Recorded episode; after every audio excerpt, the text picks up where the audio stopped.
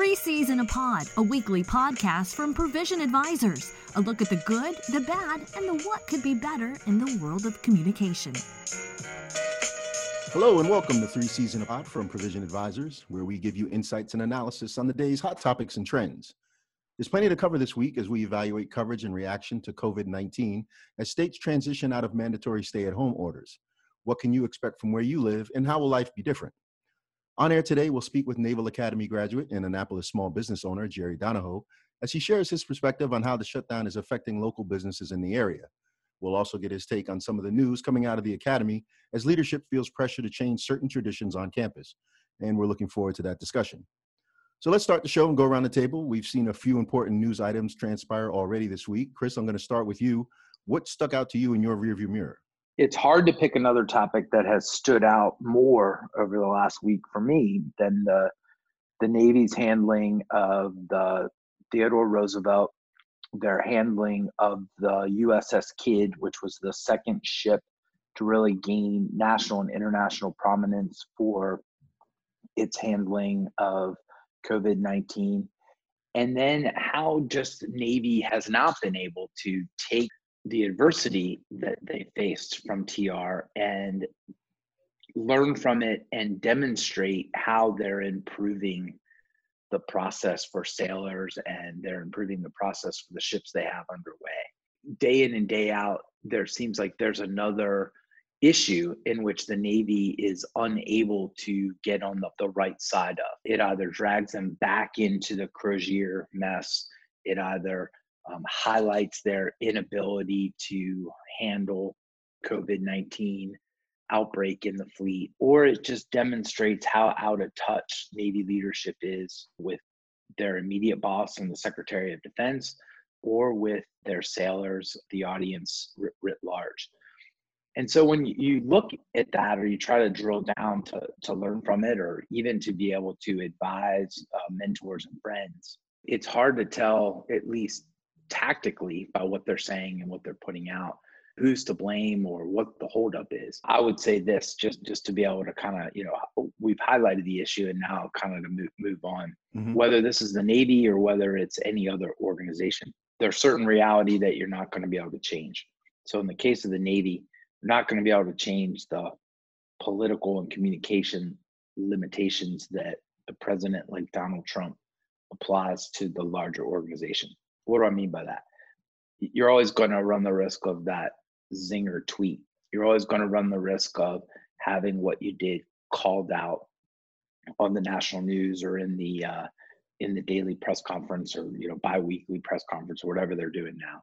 But you can't that you can't let that create paralysis within your leadership and communication efforts.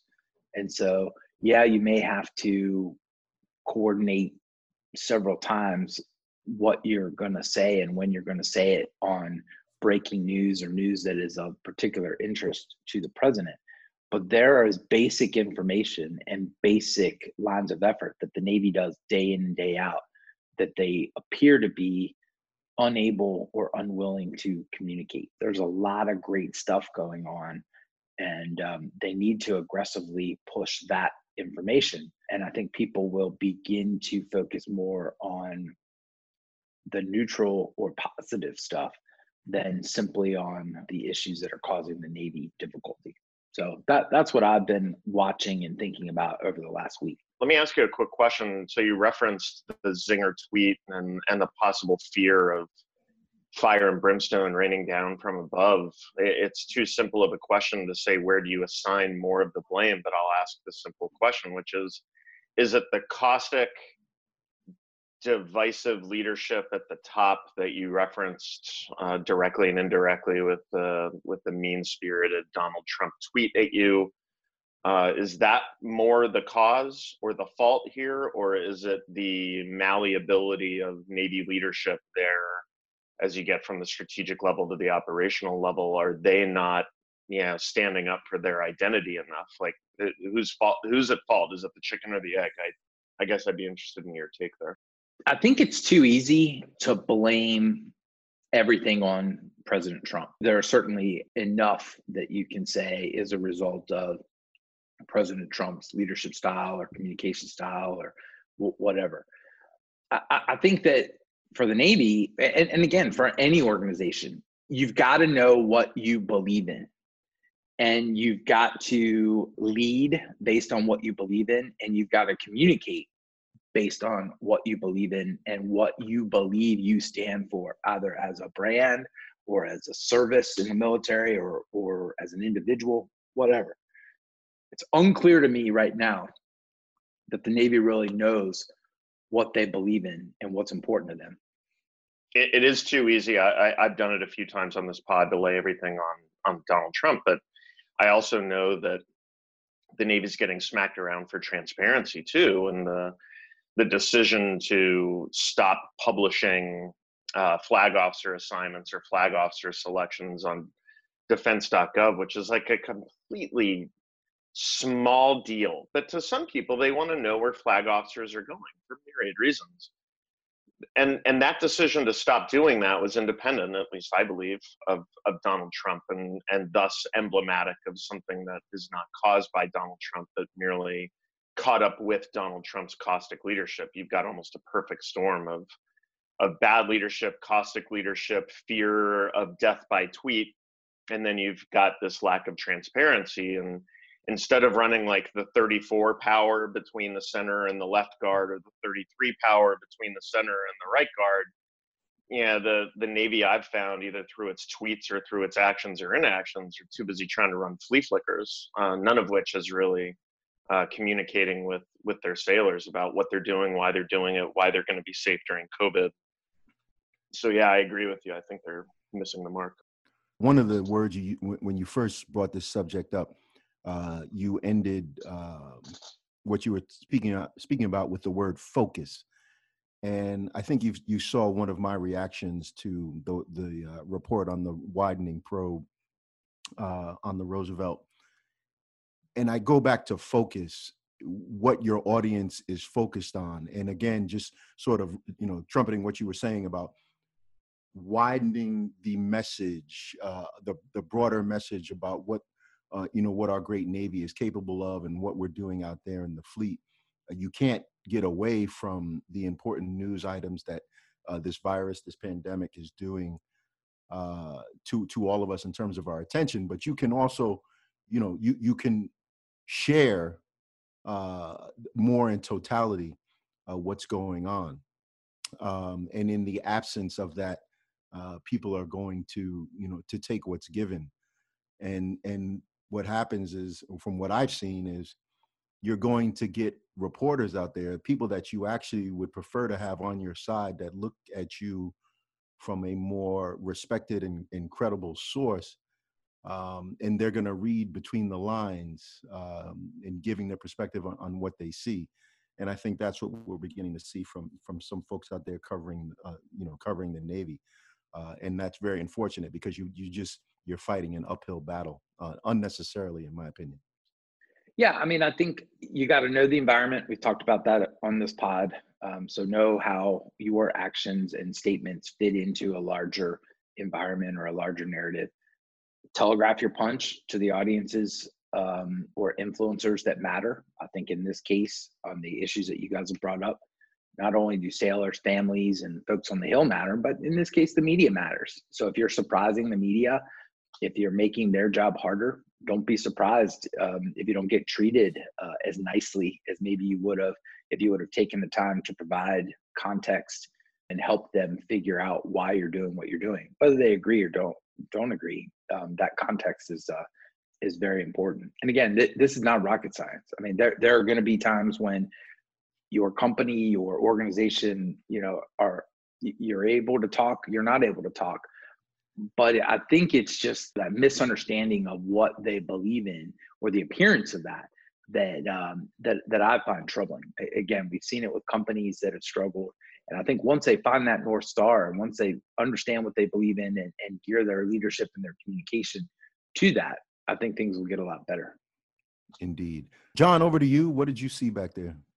Yeah, I'll finish off Chris's thought by saying two weeks ago, Mike Ricci said it perfectly that your your actions and your words produce clarity. Um, I don't think that clarity exists, and and that sort of breaks my heart as the old naval officer, uh, like you guys, to watch that happen. So, only in this, the greatest or worst pandemic in our history, can we release footage of likely UFOs and have me completely sweep that under the carpet and say all I want to talk about is the NFL draft? UFOs? No, that shit doesn't bother me. Uh, extraterrestrial life? No.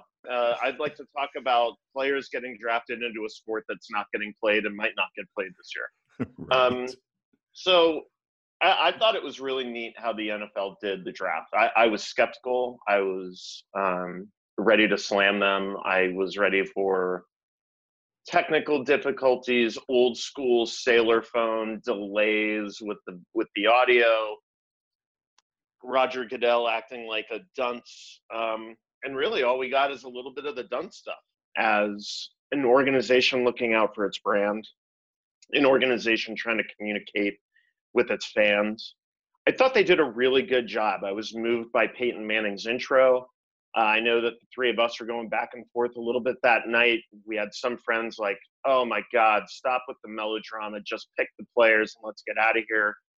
I actually was looking for more of those heartfelt messages, which I thought the NFL delivered, and I thought that they did it very well. Um, I won't break down the picks, not really important uh, for the sake of this podcast, but a, a good lesson for people out there in the COVID pandemic and after the COVID pandemic uh, about taking taking the the defense at the line of scrimmage, calling an audible, and being able to um, adjust your play and play it well. And I thought that they did it very well from the intro all the way to the end. Yeah, it's always it's always a grind. The NFL draft three three days, uh, but they really I, I thought it was perfect. I can't think of anything to criticize them for, and and for that I think that they are. Uh, they are the victors. Uh, close second place on the victory stand. I hate to say it for Chris's sake, or the Dallas Cowboys for getting CeeDee Lamb all the way down at 17. But uh, that's what I saw, and I thought the NFL did a good job. As I watched, and I and I I can't it it couldn't hold my attention uh, just for the the length of the draft. It it did get a little too too late for me. But um, in going back and, and looking at some of the highlights, um, I think what I was drawn to, or, or maybe, eh, and I, I don't think I'm alone, is is perhaps a bit of the voyeurism of it. So you're you're looking at people in their homes. I, the, I was looking at um, CBS Sunday Morning. I believe it was. I guess it was two weeks ago, and they were breaking down the whole. Uh, what we're seeing more and more of as we do this video conferencing. Um, what's in the background and and what the background says about you uh, so we were, you know, we were, you know, bought into these people's homes uh, and able to to experience sort of the environment they're they're in uh, and the reactions of family members. So there were some rather comedic moments um, that that that told a story and uh, and continued to tell a story 24 and 48 hours after. Um, and I think that just added to it, you know, the, that sort of um, the enjoyment of of, of the draft, uh, you know, as as seen through uh, through that premise, through that medium. So yeah, I, I was. Uh, you you have to give credit to the NFL for taking uh, a situation that we've never seen before and, and, definitely making the most of it. Agreed. One of the things that got my attention um, was, and I, well, let me just say this: the White House press briefings. Um, I am. Cons- I would say concerned uh, by what they have evolved into. We, you know, we went for this long stretch of time where the White House press briefings had disappeared, and now with the uh, the onset of this pan, uh, the COVID pandemic, uh, to see you know uh, regularly scheduled programming uh, on on the White House press briefings every day, but to have arrived at a point where journalists continue to be attacked uh, in those White House press briefings. And look, I know I shouldn't be surprised. Like this is, you know, what what have I been watching uh, for the past, you know, couple of years uh, w- with this president? But the statement about why why should I come up and give a press briefing if all I'm going to get is hostile questions? Um, that that was something that gave me pause. Um, and and just sort of looking at at how we how we operate. And I know, like as communication professionals, uh, we we we look at this landscape. It's ever changing. I know we're in uncharted territory, um, but if what worries me, and I, and I'm sure you all have have a take on this as well, is how much of the populace gets to a place of agreement to say, well, if the news isn't the way I want it, or why do these journalists um, hold leadership accountable if that's being questioned uh, day in and day out? I, I worry, you know, just about um, certain fabrics of how we do business uh, forever, well, drastically change, forever change. Um, and, and to me, looking at the, uh, at the fourth estate, uh, I find it very troubling. So again, just one of the things that, that stood out to me uh, as, I, as I look back on the week. Well, he's changed the dynamic forever, right? Um, that these are the new lines in the sand that previously people never thought would get crossed, and now they're crossed. Um, you know, we could go on forever, uh, but I'll, I'll just, I'll maybe steal a little bit from Chris's thunder here. Chris and I were talking earlier in the week. I can't remember if it was during a non-social distancing golf round or just in a conversation but you know the the hypothesis was what happens if all of these reporters who ask these questions like Reid from um, from cbs or or the much ballyhooed interactions between jim acosta and the president what what happens if all of them just sit there and take notes and just don't ask questions because chris i think adequately um, you know postulated it when we were talking that it's it's the it is the angry or the probing question that really pisses him off and not necessarily pisses him off but gets his dander up. Like all of a sudden he's like good now i get to call this person fake news. I get to interrupt them. I get to say tremendous 700 times like that is and and again, here's my shameless plug for Pod Save America. It's what they've usually said on Pod Save America too. Is why why ask him questions when you just know it's going to devolve into this juvenile shouting match? My dad, as a single parent, was a genius. When we would argue, it would become when I was a teenager. Uh, it would become a one-way conversation, and not like the old school Irish parenting one-way conversation that ended with like the wrench or the belt you know, I'll take the wrench because F him. That's why. Um, Good Will Hunting reference right there. But no, my dad would my dad would simply sit in his chair in the living room and he'd ignore me. Like I'd be sniping at him and complaining as a hormone driven teenager, complaining about not being able to go out or complaining about the lack of extension of my curfew and he would just say hey i already i already told you what the dealio was and i am not responding to you and it would drive me effing nuts and I think if reporters did the same thing, if they took the air out of Trump's like confrontational balloon, um, that that you truly might see him.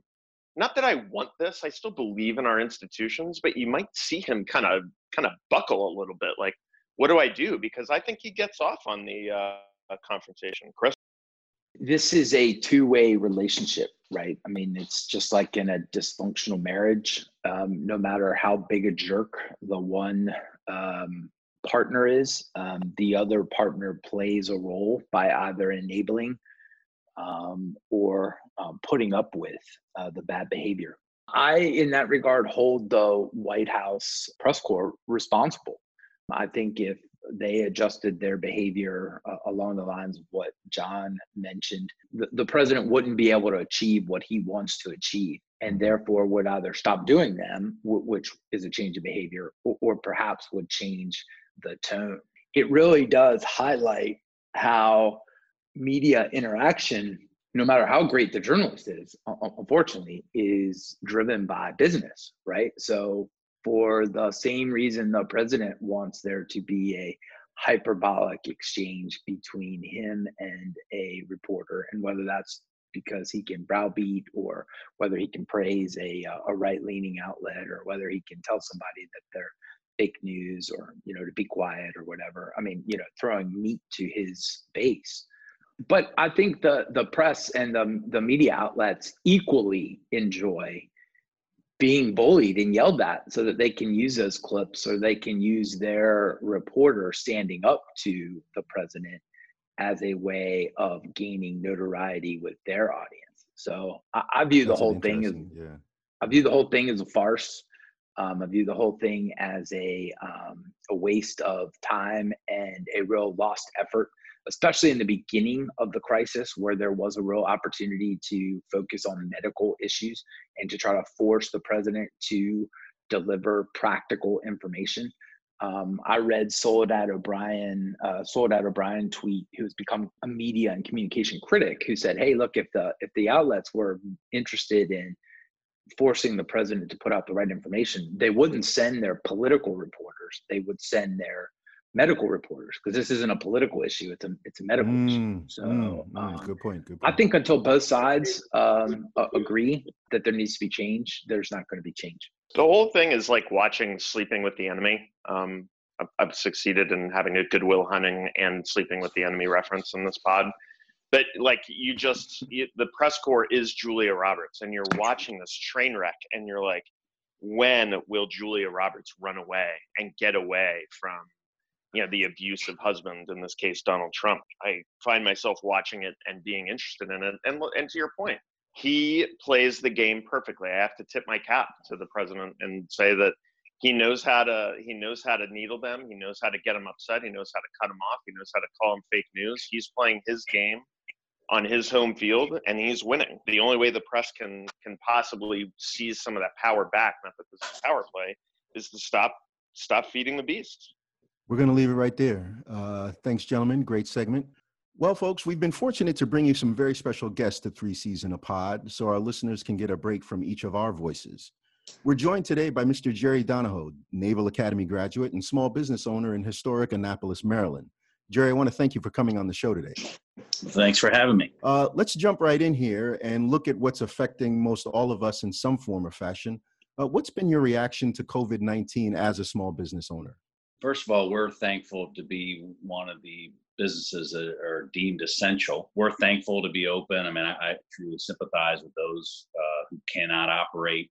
We've changed our operations, obviously, the way we conduct our business, uh, but we we're one of the few that still allow folks in the store. So we've got to change the way we operate. You know, by by state uh, rule now, we have to uh, wear face masks. We have to require everybody who steps in our, our store wear face masks as well. And uh, but we've we've kind of shifted the business model to mostly doing curbside pickup and, and a ton of delivery business, which uh, fortunately we were one of the few stores that already had that service in place. I and we've had to expand it greatly. We changed the way we do business, but we're thankful to be essential and open.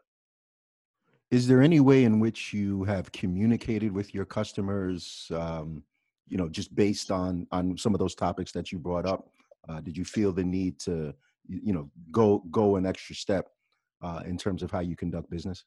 We have an email list. We send a, a once a week email out to our customers who opt into it. It's actually part of the discount program in the store, and so you know we reach about ten thousand people a week through that through our weekly email. We communicated our new policies through that email once a week, and uh, we've made some Facebook posts, and also the phone's just been ringing off the hook. Man, I've only got two phone lines in the store, and they've been ringing constantly, both asking for how we operate and and how they can do business with us. And you know, my wife Jen had spent the last week and a half or so literally putting probably 90% of our inventory into a PDF with pricing, and and we hope to publish that tomorrow um, you know, so hey, we're communicating out there. It's very difficult to call a store with literally thousands of, of different products in the store, and what do you have? So it's hard for us to walk customers through that, and that's you know, it's really our shortcoming. So you know, we're hoping this uh, this file we're going to put out on our website is going to change that. But just you know, answering the phone, weekly email blasts, and, and occasional Facebook posts is, is how we've been communicating. So, Jerry, uh, we talked about it a little bit at the beginning. Uh, you're a 94 uh, Naval Academy graduate, as is your wife, Jen. Uh, you've owned Mills, which you know was before and now the probably the most popular liquor store in downtown Annapolis for what now nine years? Is it ten? Uh, about eight, about eight and a half. We've both. Eight and a half. Okay. Yeah. Um, so, you know, obviously going into being a small business owner, you were armed, I would believe, with your experience as a Naval Academy graduate. When you graduated from the Naval Academy, you were a surface warfare officer uh, before getting out and then starting your own kind of defense contracting business first. But is there anything we've talked on this pod about, you know, the the even in the first segment we were talking about the the communication and leadership traits of the very highest levels of the chain of command with the president. But uh, two weeks ago, we had Larry Hogan's director of communications, Mike Ricci, on here, and uh, I'd be interested in your take. You know, as someone who has led and communicated in uniform and out of uniform before, how how have you viewed the communication from your elected officials, from Hogan to County Executive Steuart Pittman to Annapolis Mayor Gavin Buckley? Uh, how have you evaluated that so far? Um, well, you know, I have to admit that I, I do watch a lot of news, including political news, and um, you know, I, I, have great respect for Governor Hogan, and and um, you know, I, I believe he's doing a great job. You know, and you know, I, I don't like um, I don't like to see the constant criticism of the administration, and, and you know, I think he's he I think he's jumped on that a little bit, which is disappointing me. I mean, I, you know, when when you need criticism, give it. I get that, but you know, this is such a difficult time in our country and in the world. You know, it's just been a lot of pot shots back and forth, and, and I don't like seeing that. Um, and I mean, I think Governor Hogan plays both sides of the fence pretty well. He, let's face it, he's a Republican governor in a very Democratic state, and you know, perhaps that pay, plays to his base a little bit that to be critical of Trump here and there. Um, you know, I, I do get Gavin's, you know, communications from the city. You know, we have an older woman in our, you know, the where the store is located in Ward One, and and she does communicate through email. Uh, I haven't really seen anything from from the county. It's interesting talking about communication from the from the governor because, you know, that the Monday where he closed down bars and restaurants, we saw sheer panic buying in here, and we just were not ready for it. and I don't think a lot of people were.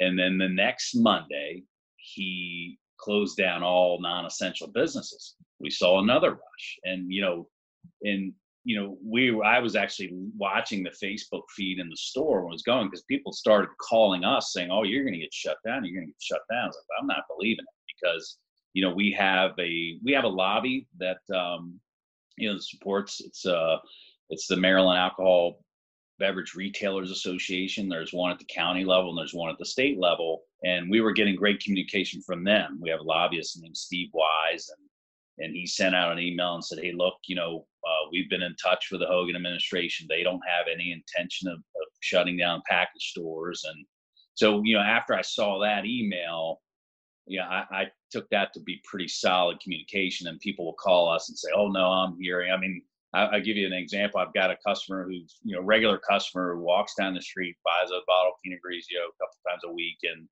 and she's like, "Well, I was getting my hair done the other day, and there's a woman who works at the state house said they're shutting down all liquor stores on Monday." You know, so the, the rumor mill was was running rampant. So I'll ask a quick follow up before I pitch it to Chris. Um, this is less of a communication question, but more of you know, my, my dad, when I was growing up, always used to say, like, find yourself a job in a recession proof business. Yeah. And he'd rattle off like recession proof businesses like, hey, medical care, everyone always needs medical care. Um, you know, the, the status of the economy does nothing to affect that. And and ironically, and and and only the way that Jack Schofield could do it, his very second example was always booze. He'd be like, oh, booze is a recession proof business I guess for those who don't know, how has COVID affected the industry writ large, in your opinion? And then how have you done business wise? I think you've already intimated that it's going well, but you know, I, I assume that your March this year was a little different than than Marches in the past. Our March was the best one we've ever had. And April's gonna is looking that way too. Now, March is my second worst month of the year. I mean, you know, my business after we bought the business, we we increased it quite a bit, and it kind of leveled off. And I think you know, what it's kind of we are where we are type of thing. You figure out how you can grow your business, but um, you know, I think it's kind of leveled off. But but the the increases we've seen in March and April were were substantial. Commissioning weeks next month, well, not anymore. And and you know, May is May is our second or third month or best month of the year. And I, I imagine we're going to be down. I mean, I don't know for sure, but you know, all those people that come into town and, and have big parties, you know, a lot of commissioning week families are, are having house parties. They're not going out to eat at restaurants or drinking at bars. So um, I'm, I worry that I'm going to see a downtick in May, but you know, we'll, we'll see how the summer goes. I'm hoping, you know, Paul Jacobs from the boat shows came in uh, a couple days ago. You know, he had to cancel his April show and, and, you know, he probably going to be in big trouble if he's got to cancel this October. I've got two questions. One is um, kind of your communication and your interaction with other businesses in Annapolis. Um, I mean, you guys are a are a staple in the community. What um, what's the business communication, the business to business uh, communication been like, and how are businesses that are essential um, helping or communicating with those that are struggling? Um, you know, we haven't, to be honest, haven't communicated a lot with other folks. It's, I mean, their their stores are shuttered and they're closed, and um, you know, the Monza's next door. I think they've taken this opportunity to do some renovations inside. Um, you know, we've Zachary's was trying to help us. I mean, Zachary's, I they had a which I don't know if you know is a you know, pretty well known jewelry store down here, and Steve Samaras is you know, he's one of the people I look up to in the business community here, and, and, he's been president of the downtown business partnership, and he really does a lot with the community. I think he's trying to increase his communication around. You know, they're they're trying to. Um, they reached out to us, and they were going to give. They gave a, a necklace away to one of the mm-hmm. people who were call and get a booze delivery from us. I mean, they're trying to help us, even though we're up, and, right. and sure they're down. But I mean, I I appreciate the effort, and now you know we're we're gonna try to do a promotion with them. Like if you buy this, you know, whatever piece of jewelry from Zachary's that comes with a wine, and you know, we're gonna give them for that. So as far as we go, where there's not a lot of cross connect with other businesses because they're just not here. And you know, restaurants, as you know them, and they buy their you know their stuff from the wholesalers just like we do. And you know, I know a few of the businesses on Main Street have tried to you know try the the takeout option. I mean, I've ordered lunches and dinners from the folks down here. Try to bring lunch in for my staff just to, to support these restaurants to give them some sort of revenue. Um, but other than that, you know, they they're just their doors are closed. You mentioned at the beginning that liquor stores were seen as as essential in, in, Maryland and Virginia and Pennsylvania. I mean, the surrounding states around here. I mean, there are a lot of antiquated. Uh, prior to this, there were a lot of antiquated rules and uh, and laws on the books for how and when and the mechanics of purchasing alcohol. Um, and a lot of that has um, has been streamlined. Some for health reasons, some for uh, just ease of consumer and ease of business are you hopeful that coming out of this, um, some of those stick around uh, to make uh, maybe life a little bit easier for the consumer and for the the businesses that um, you know whether it's restaurants that are able to sell takeout cocktails or whether it's you guys doing a curbside or deliveries? What what's your take on maybe some of the long term changes that may come out of this? Well, you know, it's it's interesting you bring up the you know other states and I, I'm I'm amazed at how antiquated this just this business in general is. And, and there are things that date back to prohibition that haven't been changed. Now, some of those, one of those things is is uh, what really influenced me to get into this business is how Maryland runs their liquor laws, right? So you can't sell beer and wine in grocery stores, and technically you can have one license in the state, right? So Total Wine is I don't know if you know this, but it's the largest alcohol retailer in the country.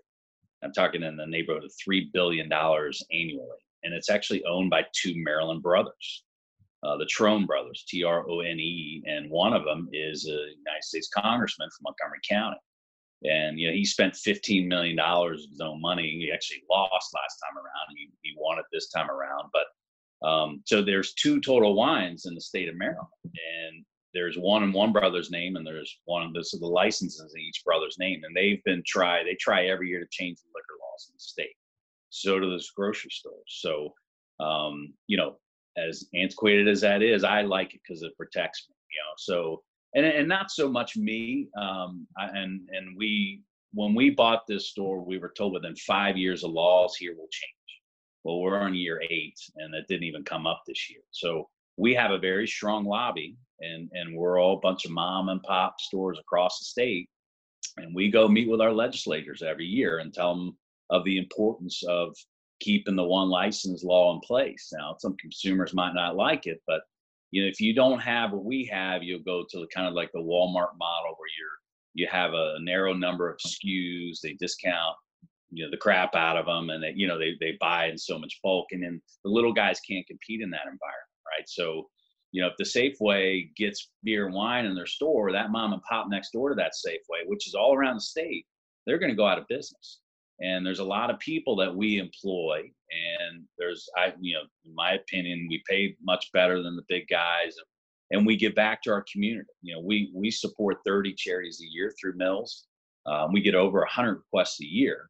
So then all these mom and pops around the state are supporting their communities and i think they're paying they're paying their folks better and they're paying better their better benefits and so i think you know i'm a i'm a conservative republican you know, but I'm I'm for this regulation in this industry selfishly, but I, I see the value in it. We're hoping that people can enjoy what our inventory and our pricing simply by picking up the phone. Tomorrow we're going to have a text option. You can text the store your order and it shows up on your doorstep. So we're hoping we can capture those people and you know that they can enjoy the convenience of, of how we're operating now. We're hoping that carries forward. There's been some talk, and, look, you're you're a Naval Academy graduate, uh, so I know you hold on to to traditions there um, on the on the campus. Um, if plebes uh, are are told that there will be no more climbing of Herndon, what say you? well, uh, you know, I, I, I, don't know. I saw John's quote that he said that then you're not truly, uh, you know, a youngster if you have not climbed Herndon. Um, you know, I, I, I hope they come back and do it at some point. Um, I mean, look, this class is certainly going to be known as one of the classes with the easiest plebe years ever, right? They they only had half a year here, right? So uh, I wouldn't want to pile on those guys any more than they're already going to, you know, get piled on for that. You know, they weren't. You know, we we sponsor a couple mids. One of them uh, is a firstie, and he's from Phoenix, and he studied abroad his first semester, and so he's he might uh, he was in Chile, and he he may have uh, may have set a record for the fewest days on the yard as a first classman ship. I feel incredibly bad for the graduating seniors. Um, you know, having having gone through that place for four years and not be able to have your commissioning week is just is truly, you know, I don't want to, tragedy might be too much to say, but I mean, these, these people are, are heartbroken and, and I, I greatly sympathize with them. Thank you, Jerry. Really appreciate it. The location is Mills Fine Wine and Spirits. We're talking with Jerry Donahoe. Uh, really want to thank you for uh, taking some time to speak with us today, uh, and and really wishing you a, a, lot of continued success as a popular business here in Annapolis as you face face what we're all dealing with here uh, with COVID 19. And we just really appreciate you coming on the show today. Hey, thank you, three, for having me. Uh, I look forward to listening to more of your podcasts and uh, I hope you guys all stay safe. Definitely. We truly appreciate it. It is time to look out on the horizon. John, what do you see in the week ahead? I'll close with COVID, and you know it should warm your heart, Bashan, to see hospital ships quietly weighing anchor and heading back home yeah, it, it, we we make fun of Bashan for having you know the most underway days on a hospital ship, probably of any U.S. sailor. You know, in lieu of having other proof, I'm just going to establish that as fact. But um, I thought it was it, it didn't receive a lot of news coverage. It's still not receiving a lot of news coverage. But the the underutilization of the two hospital ships, the uh, the Mercy in L.A. and and Comfort in New York City, you know they weren't going to see covid patients they were going to see covid patients then there were you know not enough patients and truth be told i started following all the twitter accounts for them and watching the videos that the hm3s were putting up and, and i thought it was neat. I, it, the navy was trying to personalize this expeditionary uh, capability that they had surged to each coast and and then for one reason or another and it still hasn't really been explained very well not in the echo chambers i listened to as to why they weren't needed anymore um, you know the, the the death rates are going up the incident rates are flattening to some degree depending on where you're looking in the country so on the horizon i'm interested to see uh, as these ships come home, how will they be welcomed home? You know, Comfort had that much ballyhooed send off with President Trump on the pier in Norfolk. Um, you know, was it worth it? How much did it cost? A, a lot of these stories have yet to be written. Um, and and I think somewhere out there, the other shoe to drop on the whole hospital ship thing will be, whose idea was this? Why were they needed? Did the local uh, leadership in LA and New York say they needed them, how much did it cost the taxpayer to arm these hospital ships with reservists and doctors and all of this to send them up there so they could sit on their ass and really not do anything and then be sent home early? Um, I, am going to be watching that because uh, I think the Navy, you know, finishing how we started, I think the Navy has a challenge in how they communicate this down the road, uh, and I hope they communicate it well. But I'll end by saying, uh, really, really tipping of the cap and proud of the men and women who who left home, left their loved ones to deal with COVID pandemic and quarantine all by themselves, so that they could go out and do their duty, whether that's on a hospital ship or at a FOB in Afghanistan. Um, they they did their duty. I I applaud them. I thank them for what they did. Uh, but I think it'll be interesting to see how uh, yeah how the story is told about whether they were needed or not. Yeah, John. Uh, Chris and I actually had we had an unfinished conversation about this uh, as I believe it was the comfort was was I guess in in New York uh, maybe just a couple of days at, at that point of the conversation. Um, and it's I've said this before. It's kind of deja vu all over again. I, I know exactly why. I, I, know the answer uh, to that question you're asking, um, and it's not I don't suspect it, it, it's not going to get much traction. Um, it's the same thing that happened to us down in New Orleans after Katrina. Uh, when we found uh, Lieutenant General, I had an, an, audience with Lieutenant General Honore, Russell Honore, uh, on board the Comfort while we were down there um, uh, on the Mississippi, and you you essentially have an asset that gets pushed rather than pulled to an area um, in I mean, look, those, those, hospital ships, the the the corpsmen on board, the doctors and nurses on board, uh, the uh, military Sealift Command personnel on board do spectacular work. Um, there's there's no denying that. Uh, there are certain uh, economic pieces at play, both on the side of uh, the military Sealift Command as well as the areas in which they go. Specifically, when we're talking about the United States, um, that that hinder the ability for these ships and their crew to do the work that they're capable of. Uh, it's a discussion we can have for another day. Uh, just know that it's again when it when it you know follow the money or or, or lack thereof. Um, but that's why an asset like that at an operating cost of a little over a million dollars a day uh, can become a bit of a burden. Uh, and that's just that's just one aspect of it. So again, a conversation for another day. Um, Chris. Yeah, I'd like to finish up on this, and then I'll I'll give you my on the horizon. Sure. Um, sure. I'm John. I'm not sure that um, I, I, I agree that it this was a bit of a um, you know round peg in a square hole, uh, and the fact that it always is is troubling. Um, I would love rather than scrutinize you know how much was spent or um, what they did or didn't do. Uh, I, would like to. I really hope that the Navy and you know maybe if it's New York or any other city on the East Coast, and then some of the major cities on the West Coast, I'd love to see them try to figure out how could you better use whether it's the ship or whether it's the people um, this requirement is not going to go away, right? I mean, Americans pay a lot of money for the military, um, and largely the military is supposed to be used overseas, except in times of, you know, extreme duress, hurricane, uh, pandemic, whatever. Um, and so I'd love to see people really take this opportunity and say, okay, how could we make this work better the next time so that we don't have to keep relearning uh, the, these lessons over and over again. Um, now to uh, you know my on the horizon, um, and it's going to sound like I'm uh, being cranky or grumpy um, after you know sort of uh, ragging on the Navy at the beginning. Um, but my on the horizon is um, I want to see how people in uniform and out of uniform take um, the Blue Angels and Thunderbirds appreciation tour that they're doing.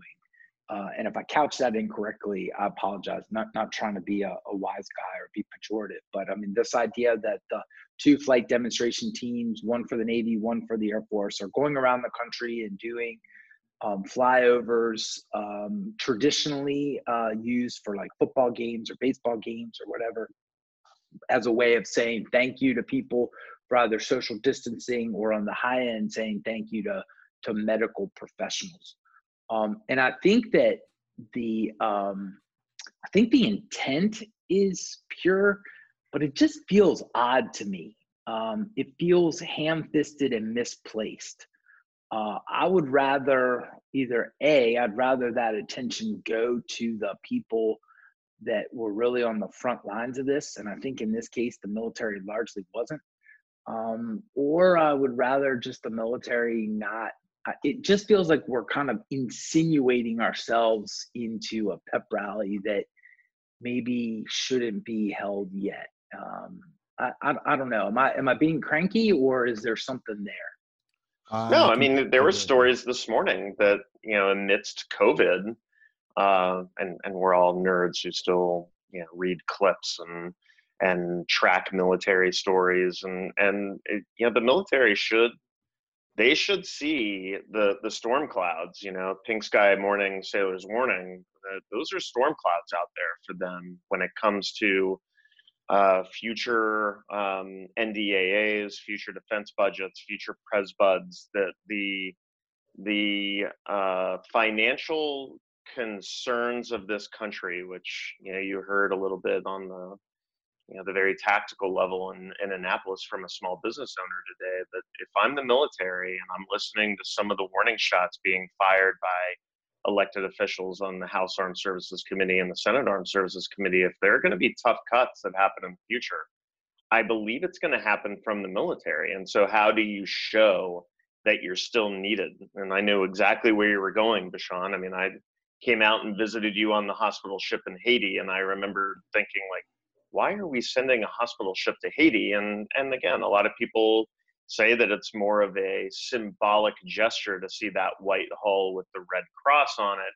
You know, that it assuages fears and makes people feel calm and that capability is there for you if you need it you might not need it but it's more of like a psyops thing more than anything i don't know if i agree with it but in in the end i i I don't. I've always been someone who believes that you should just shut down the Blue Angels. I've never believed we needed them. I think the Blue Angels demonstration team came uh, around at a time when um, when you needed recruiting. Um, I don't know if you need that recruiting now, particularly as the force might be getting smaller in the future. Um, you know, and and usually when people start cutting the military, they look to demo teams, Comrel, bands. Um, and so I, I, I'm with you. I, I don't like the idea of us flight demoing team all over the country. Um, you know, it'll be here in Annapolis on Saturday. Super pumped about it. Yay. Uh, I, I, just I don't see the I don't see the utility of it. I Bash, before you go, I, yeah, I do hope that I do hope that if people listening disagree, they'll they'll send us a note. Um, and for me, just to clarify, it's not necessarily about the money um, because I mean, in I mean, we're shit. The government is making it rain with the amount of money that they're throwing at this problem. Um, some of it in a good way, some of it in a not so good way. I'm more um, concerned that you know, for for 20 years, the 20 years that we've been at war, I mean, the military has really enjoyed an increased level of respect and attention from the American people. And I really feel like that if this is a war, or if this is a conflict, or whatever, however you would cast this um, crisis on American society, I feel like it's somebody else's turn to get the praise and the thank you. And I, I think on one hand, you would argue that that's what the military is trying to do. I don't know that I agree with that. And so that's I want to see how all that how all that plays out. And I would encourage people if they have a different view than we do to to share that with. And then I'll end by saying Bashan did a great job with it, but uh, again, shameless plug for a really good veteran-owned small business in Annapolis Mills, uh, right there at City Dock. Um, great people, two veteran owners, uh, veterans on the staff, uh, taking care of people, you know, mission essential, and um, and deep down, I'll, I'll say it uh, unabashedly, Jerry Donahoe and and his wife uh, Jen and the entire staff. They're just some of the greatest people around. Um, so uh, again, I want to thank him for coming on and and dropping some knowledge on us. Bash. Good stuff. Thanks, gents. Uh, listen, as we look uh, forward to um, to this week ahead, uh, tomorrow starts the first of May. Uh, today, we're seeing the uh, the ending of some various mandatory stay-at-home orders, depending on what state you are you are living in. so, I am look. I, am definitely looking at what transpires, how people react, how you know are people eager to go out into the into the public domain uh, and conduct business as usual? What uh, precautions are they going to take? Or do we find people are just, you know, hey, look, I, have had enough of staying at home. Uh, I'm ready to get back to business as usual. So uh, that's top of mind for me. Uh, I, I, am definitely concerned, uh, concerned just as a citizen, looking at numbers, looking at things that have happened in my personal life. I do not look at this as a hoax or a made up story. Uh, I am concerned for people's well-being and welfare. Uh, I would suggest that people just take uh, whatever precautions uh, they need to take and uh, and consider the community around them. I absolutely don't believe people are going to do that. Um, I mean, you can feel a. am I'm looking on Twitter at a video of the empty Vegas Strip. Um, you can feel a momentum building, right? When uh, I mean, it's almost like you know a starter's gun is about to go off and i, I think people are gonna they're gonna rush out um, and i really i really am worried about a resurgence of the levels of infection and death that we saw on the left side of the curve versus what we hope now is the right side of the curve. So yeah i hope this i hope people will take your advice john. So i think this weekend will be a really interesting thing to watch down in ocean city is to see how many people have just had it being in their homes. It's finally nice. It's not downpouring. And so watching what people do this weekend, that might be the litmus test for how the next few weeks go. Well, we're going to definitely um, watch uh, from a safe distance and uh, and hope for the best. We want to thank you for listening, folks. We appreciate you joining in on the conversation. If you're looking for more information on what we've discussed here today as your business or organization considers how to navigate communicating around the coronavirus or other issues, feel free to reach out to us at provisionadvisors.net. In the meantime, we want you to be safe, be mindful, be well. We'll talk to you soon. Thank you for listening to Three C's in a Pod. Have a great week.